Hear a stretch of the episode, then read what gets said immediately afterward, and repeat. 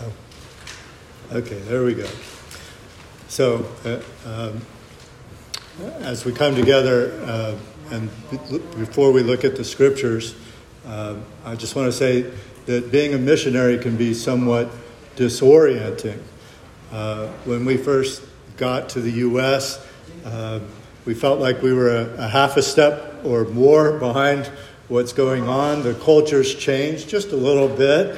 Uh, we were out of our house and home and regular routines and schedules, and sometimes with family and friends and at their kind of schedule and such. And, and it was a bit disorienting. Uh, also, my computer got hacked. Like, I have two computers and a brand new uh, US phone number, and you know, uh, I, my computer was hacked. I took it to the shop. I shut the lid right away, took it to the shop, and they did their, their work on it, and they told me um, I wasn't hacked. It must have been a window that, uh, uh, that, that did that. There's no virus on my machine. Uh, but it, it, happened on my other machine, and I got to where I didn't know which web page was real and which web page was false, and, uh, and it was very disorienting. I was disoriented. What's real? And sometimes I think we, um, we have that in our lives, right? Like, what's going on in your life? What's disorienting for you right now? So we come to the scriptures, we come to real truth, absolute truth. Uh, Schaeffer would say, true truth.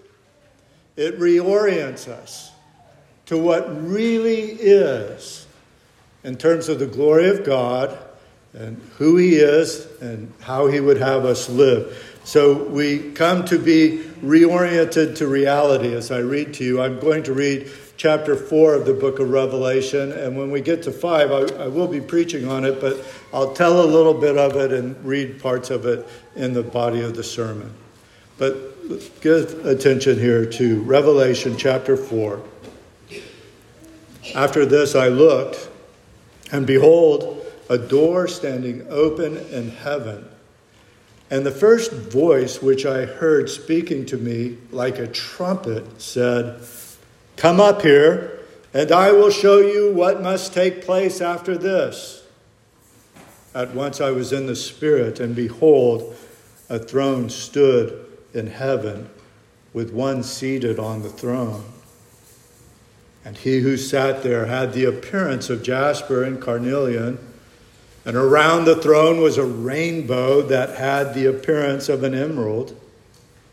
Around the throne were 24 thrones and seated on the thrones were 24 elders, clothed in white garments, with golden crowns on their heads. From the throne came flashes of lightning and rumblings and peals of thunder. And before the throne were burning seven torches of fire, which are the seven spirits of God. And before the throne there was, as it were, a sea of glass, like crystal and around the throne, on each side of the throne, are four living creatures, full of eyes in front and behind. The first living creature, like a lion, the second living creature, like an ox, the third living creature, with the face of a man, and the fourth living creature, like an eagle in flight. And the four living creatures, each of them with six wings, are full of eyes all around and within. And day and night they never cease to say, Holy, holy, holy is the Lord God Almighty, who was and is and is to come. And whenever the living creatures give glory and honor and thanks to him who is seated on the throne, who lives forever and ever, the 24 elders fall down before him who is seated on the throne, who lives forever and ever. They cast their crowns before the throne, saying, Worthy are you, our Lord and God, to receive glory and honor and power, for you created all things, and by your will they existed and were created. Let's pray. Again, Father, we come to you asking that the eyes of our heart may be enlightened, that we may see you as you really are through the eyes of faith, to bring you worship and to be transformed. Amen. So the main point, I almost feel like I don't need to preach at all. All the music we've, all the songs that we've sung, all the scriptures that we've read uh, have already called us and told us that God is worthy of all of our lives. Uh, but I will add my sermon to the mix. Uh, and this is the main point, right? Uh, give God your entire life in worship because he is worthy. So I, I hope to show you three reasons why he's worthy and then talk a little bit about what it means to give God your entire life. So, the, the first reason we, we give God our entire lives in worship is because He's a most worthy being. That seems to be the focus of chapter 4. I'll use three words to kind of like lead me through what I want to say. And the first word is sovereignty. God is sovereign. And that comes out in the fact that the word throne is used 12 times in these 11 verses. It's used in verse 2, verse 3, 4, 5, 6, and 9, and 10. Uh, in, in the Czech Republic, there's all sorts of palaces and castles. I hear more per capita than any other country. And there's this city that's almost impossible to pronounce, Kroměříž, and it has uh, the this palace that was the archbishop's residence. And it is glorious. It's a, I almost put a picture in to show you. Uh, the, there's a room in there that's the kind of the dining hall, dance hall. And if any of you saw Disney's The Beauty and the Beast, uh, where they're dancing together, that room, it, it, just that's what I think about every time I see that picture. Uh, but they have in this palace a throne room. And in the throne room, the throne is elevated above the rest of the floor. And if there's dignities that are visiting and they need to have a throne, they're set up at a lower level than the archbishop's seat.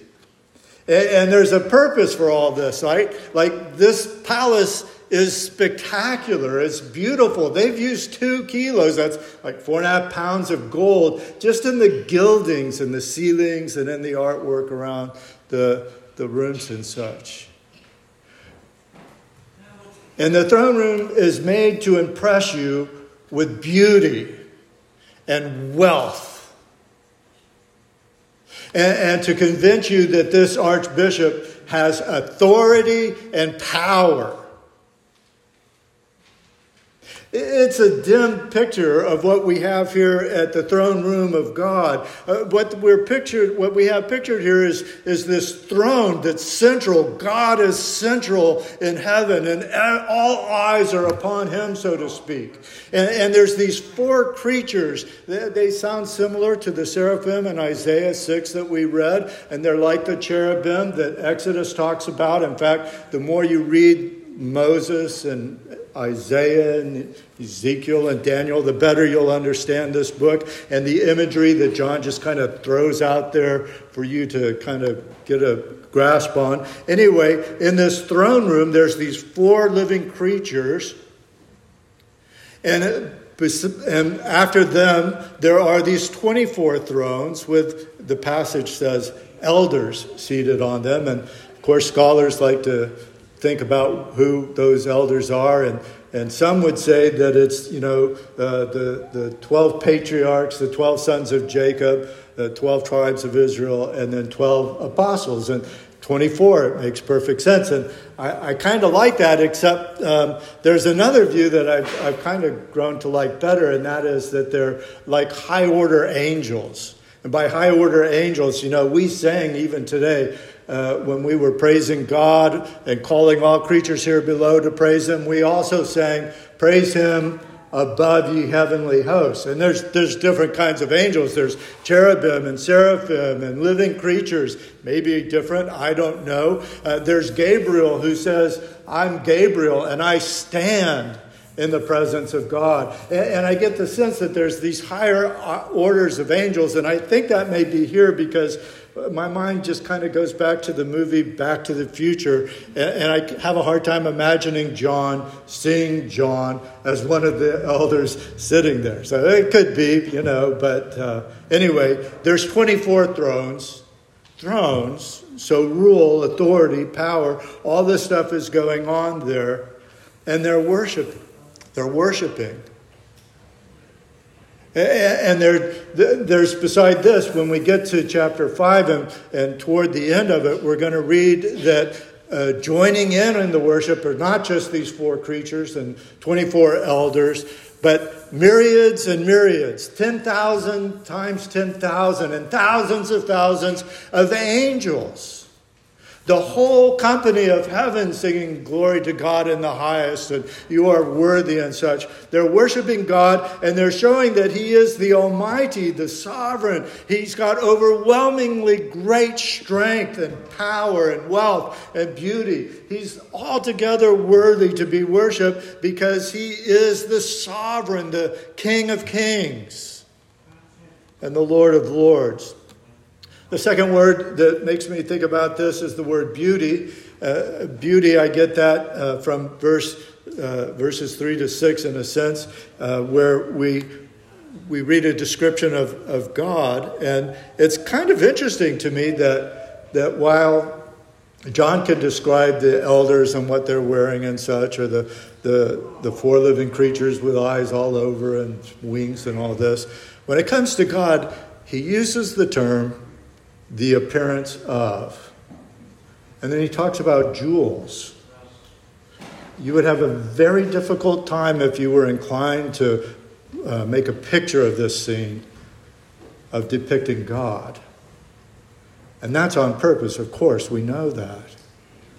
But he's got this appearance of these jewels, and, and the idea is he's beautiful, and, and there's this rainbow. And, and by rainbow, by the way, have you ever seen in the old artwork how there's like the halo on people and oh, that kind of thing?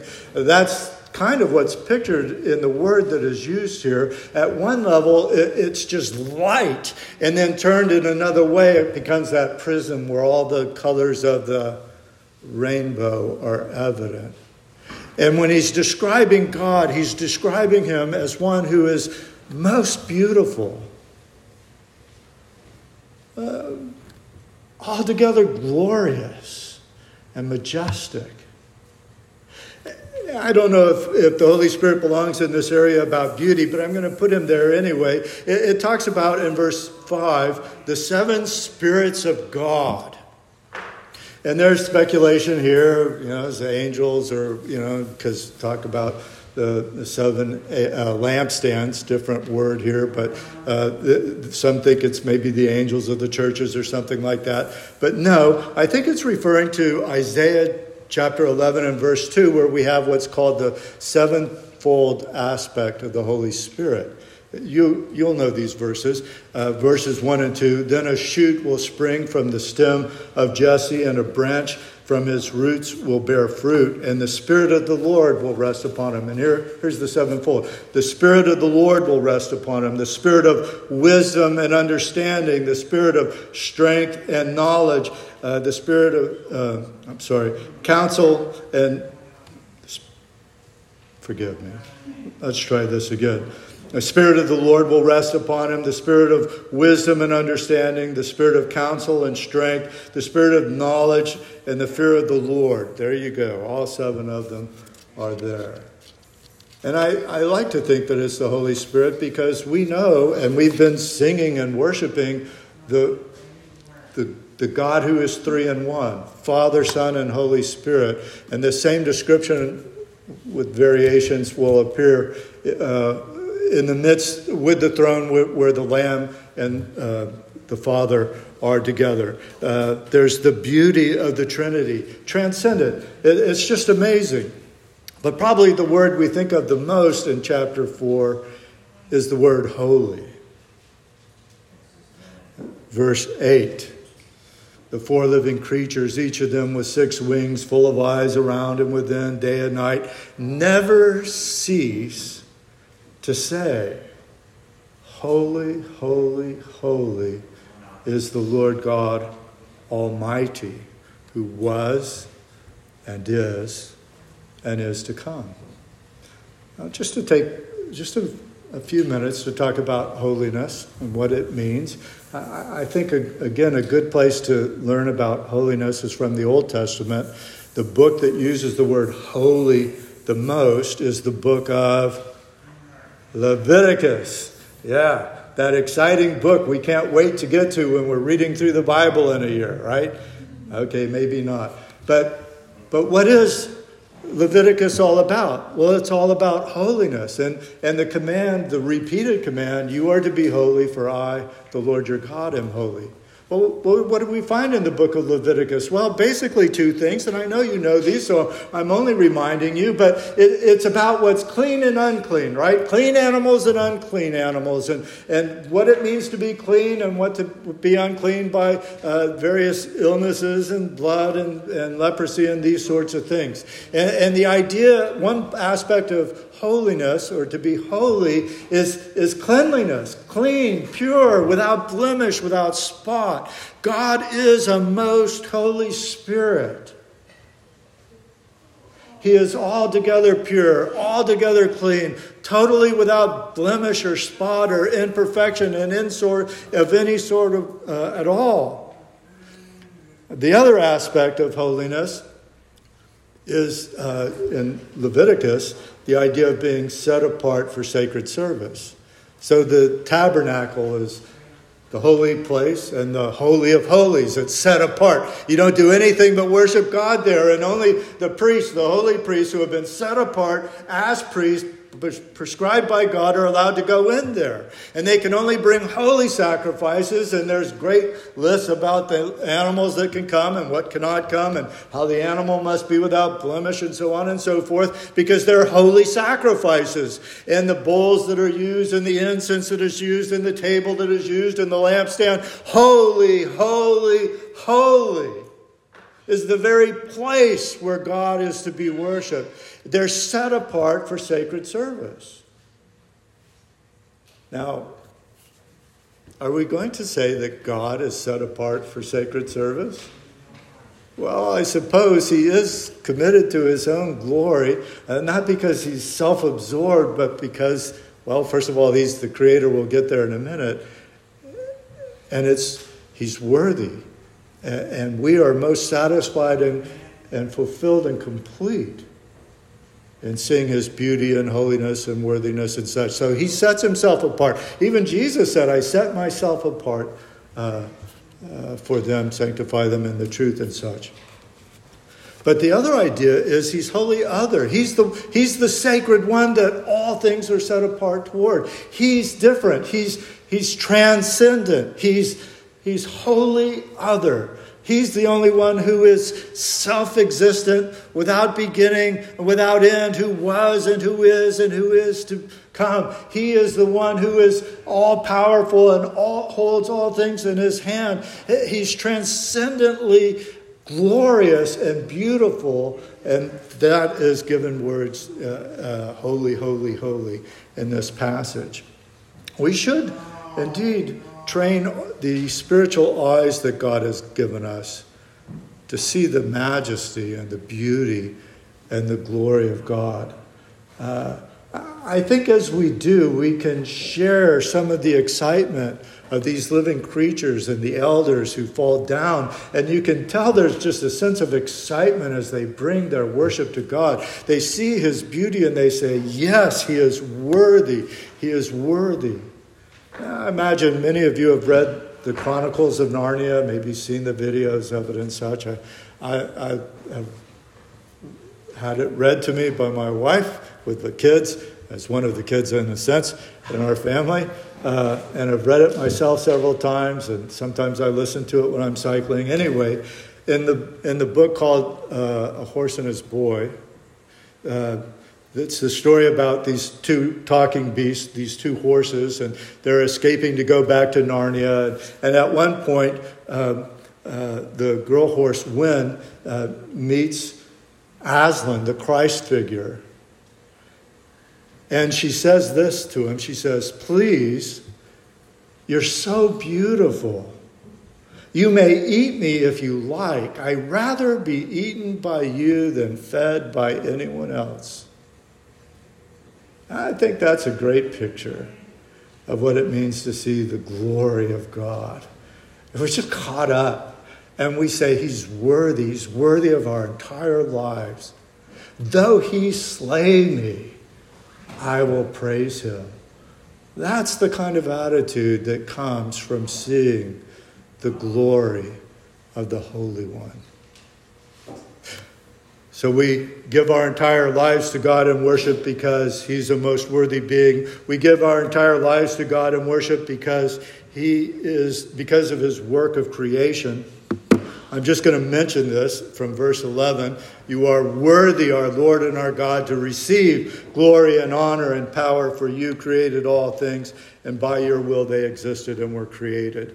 And forgive me, that's all you're going to get. It's on purpose to keep it that short because the third point is more important, and I want to spend some time there. And that is this we give God our entire lives in worship because of Jesus' work of redemption. That's what chapter 5 is about. In verse 1, we find that there's a scroll in the hand of Almighty God. In verse 2, there's a mighty angel who calls out, who is worthy to take the scroll and to break its seals? And the idea is that in doing so, he will affect what is written in that scroll. Verse 3 no one's found worthy. Verse 4 John cries. Verse 5 uh, uh, an elder says, Weep no more. The, the lion of the tribe of Judah, he's been found worthy uh, he can open the scroll and its seven seals. Then John sees not a lion, but a lamb that has been slain. Now, this lamb has seven horns and seven eyes, which are the seven spirits sent out into all the world. Horns having to do with kingdom, power, authority. The slain lamb is the king. Uh, John is giving us in his vision this these metaphors they're, they're, they're mixed up together wet slain lamb king uh, tribe of judah what's the deal here he wants us to have a fuller picture uh, of who jesus is and he brings up not his greatness and power and you know might at this point but the significance that he's a lamb that has been slain so the four living creatures and the 24 elders who who worship uh, with Worthy are you, our Lord and our God, to receive power, honor, and glory at the end of chapter 4. They break into praise. They sing a new song. Verse 9 Worthy are you to take the scroll and to open its seals, for you were slain, and by your blood you ransom for people. You ransom people for God from every tribe and language and people and nation. And you have made them to be a kingdom of a kingdom and priests to our God and they shall reign on the earth. Just a couple points from, from this. First of all, the words for God are really important. Uh, in my devotions, I'm reading through the Gospel of John, and maybe today was the last day in this reading through. Uh, I'm reading chapter 17, the great high priestly prayer of the Lord Jesus Christ. And there's not less than six times that he refers to the fact that the Father sent him. And two of the times he says, that the world may know that you sent me. Now, this is his great high priestly prayer. He, he's not wasting words in that prayer. He's saying it's important that we know that in the fullness of time, as the Apostle Paul would say, God sent his Son. Uh, there may be two reasons for this, at least two quickly come to mind. One is because he's the Lamb of God. God sent him to be the Lamb, and there's a connection there. And the other is, and I think this is incredibly important too, we need to know that God loves us, that God did see our ruined estate, that God knows all about all the secret lusts and daydreams of our heart. He knows it all. He knows that, that we can't help ourselves, but we keep on doing the thing we do not wish to do, even in our saved state. And so he sent his son. And the son accomplished redemption. The son purchased us, past tense, purchased us with his precious blood. Now, this word purchase is important. Uh, we have used the word uh, debts, and we have prayed, forgive us our, our debts uh, as we forgive others. And, and, and this idea of having debts and purchase go together, some of the translations, I think even the ESV, ransomed, it is just the word purchase in the Greek, but, but nevertheless, the idea is he paid off our debts. And we can quickly say the Lord's Prayer or we can quickly ask God to forgive our sins, but if we take just a little bit of time to think of how much we owe Him, I think of my life and even even not considering before I became a Christian the evil, evil, evil things I did. As a Christian, I've sinned, I've transgressed, I've done the things I know He doesn't want me to do. And the wages of sin is death. I owe my life to God, and I, I owe it to be destroyed because of sin. But I also owe to God my perfect obedience, that, that righteousness, that I, I, I owe God to love Him with my whole heart. I love God. I owe God to love you and my neighbor as myself. I owe God to love justice and righteousness. I owe God to walk humbly all the time. and Jesus paid it all. All your sins all God's requirements. You know, in John 17, he says, uh, The hour has come, glorify the Son, that the Son may glorify you. You know that, right? And I, I, I was thinking about this over my contemplations uh, in this chapter that it really takes eyes of faith to see glory in this. I mean, if you just look at it from a, a worldly perspective, it is awful. He's betrayed by one of the disciples, denied by another disciple. Everyone else flees from him. He's mistreated. He's falsely accused. He's abused. He, he's rejected. That is incredible pain right there. And then comes the abuse.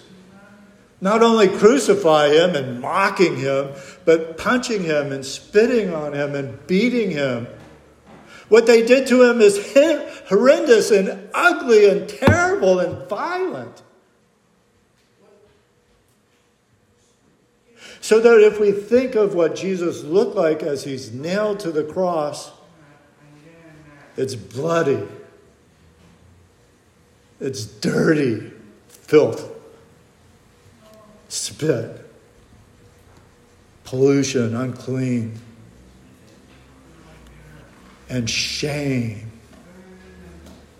naked, vile, horrible. How can that possibly be glory? Well, the angels tell us they're singing his praises and they're saying that he is worthy to be worshiped and praised and adored to have our entire lives because he purchased us for God. He paid our debts. He washes us clean. Clean. He takes our shame and gives us honor. We are adopted and sons and daughters of the King with an inheritance.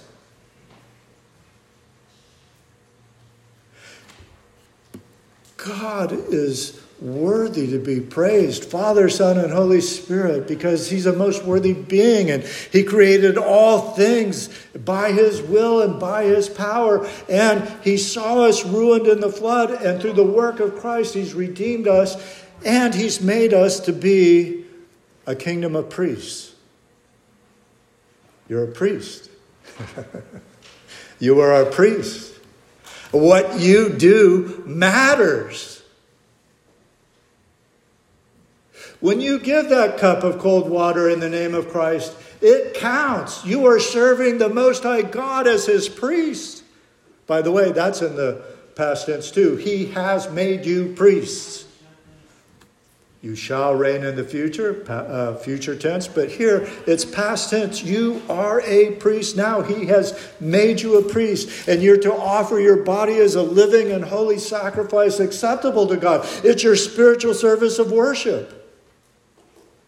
And so Jesus teaches us do not lay up for yourselves treasures on earth where moth and rust destroy, but lay up for yourselves treasures in heaven where neither moth nor rust destroy, and where thieves cannot break in and steal. Uh, that should set the course of our life. We, we should see ourselves uh, as priests serving God in the way we love our family members, our spouse, our children, our parents, our roommate, uh, the people we're with. We should see ourselves as priests of God, as the church of the Lord Jesus Christ, in the way we work together, and the way we love together, the way we, the way you make Christ known here in northern Kentucky and around. What you do matters, and what you give matters. When you invest in the kingdom, when you seek first his kingdom and it impacts your calendar and your wallet, you know that you have come to see with spiritual eyes something of the kingdom. I trust that that's true. It takes the work of the Spirit, not the evidence is merely uh, in the way you spend your time and you do your money. They're not the proof of it. Don't rest your assurance of, of knowing God on it. Rest your assurance in knowing it. Because God sent Jesus for you, that's where your faith belongs. And as He transforms you, you'll give Him your time.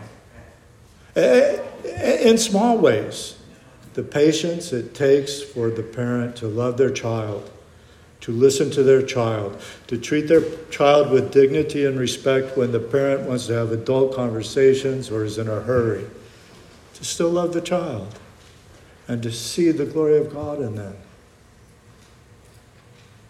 to remember that in the midst of an argument, to remember that that person is made in the image of God and you are a priest and the way you pray for them and the way you love them and the way you instruct them in the scriptures matters. Oh, brothers and sisters, he is worthy. He's worthy.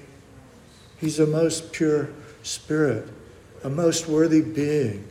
He's our creator who made the heavens and the hosts of heavens and, and the heavens that the galaxies are seen, you know, where the galaxies are, and earth and all that is on it. He, he made it all. And He sent Jesus to redeem you, to make you pure and holy, a spotless, beautiful bride for the wedding feast of the Lamb. And you serve Him now as priests. That is a glorious life. So give your life, give God your entire life in worship, for He's worthy. Let's pray. Lord, thank you for the gospel of grace and for your mercy. We thank you in Christ's name. And we ask, O oh Lord, grant us to see you with spiritual eyes and to serve you uh, in the power of the Holy Spirit. Amen.